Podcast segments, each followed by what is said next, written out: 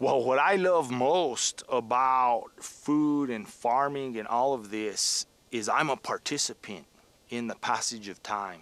I'm a participant in the changing of the seasons. I'm there. I'm observing.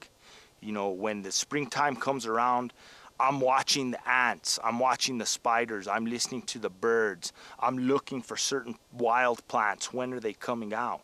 And it's just this feeling of being there of being integrated you know whereas a lot of times there's this sense of separation and people who don't have this experience might not understand what it means to participate in the coming of the spring, to participate in the summer, to taste the first quelites, to taste the first apple, you know, and not just the first apple from the season, but the first apple the tree ever produced because you were there when the apple was this big. You know, that's profound. There's no language to describe that. To watch the baby spiders hatch and not fear them or try and kill them, but recognize that they're beneficial insects, that they have their role, that they are the grandmother spider. You know, and it's just this feeling of connection. It's awesome and I wish everyone could have that because it's like I say, it's a homecoming. It's getting to know your Mother Earth. The only feeling I could describe is like when I was growing up, I lived here in Albuquerque, would play in the street, would you know, ride my bikes and play with the kids in the neighborhood. Then in the summer, I would go to Taos and the feeling I would get, I would roll into Taos, I could smell the alfalfa. I could smell the water in the acequia. I would approach my grandmother's house, I could smell chile and tortillas and frijoles. I would come into the house, and there was my grandma. And I would hug my grandma, and I wouldn't have seen her for a long time. And now my grandma's gone, you know, but I live in her house. And that's the feeling you get. You get the same feeling that you get when you're with your grandma, you know, and there's no one on earth like grandma. And and now every time I'm there and I'm with it, and it's like it's that same feeling, you know, it's my grandmother. It's this grandmother earth. And it's this sense of connection that once you have it, you'll never go back. You can't ignore it.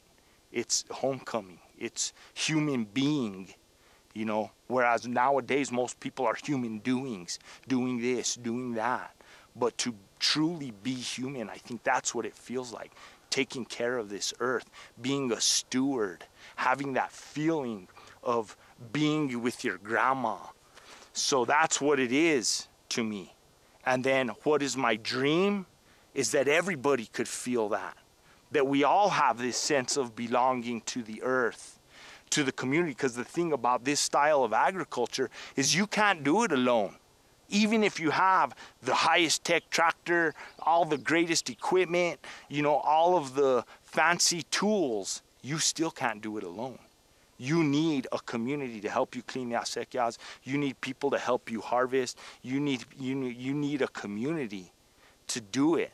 And so then that's the sense of belonging and that's what I want everyone to have. I want everyone to feel like they belong. They belong to a community, they belong to the earth, they are part of these cycles. You know, they have their place. And nowadays, there's a lot of despair in this earth. And I think that's what's missing is we're kind of an, an, amorphous life form, you know, floating around the earth, you know, looking for uh, livelihood, looking for satisfaction, you know, but you can never truly get it unless you're there, unless you're with this earth, you're taking care of life forms. To me, that's what it is. I mean, I measure my success by how many different living things are benefiting from what I'm doing.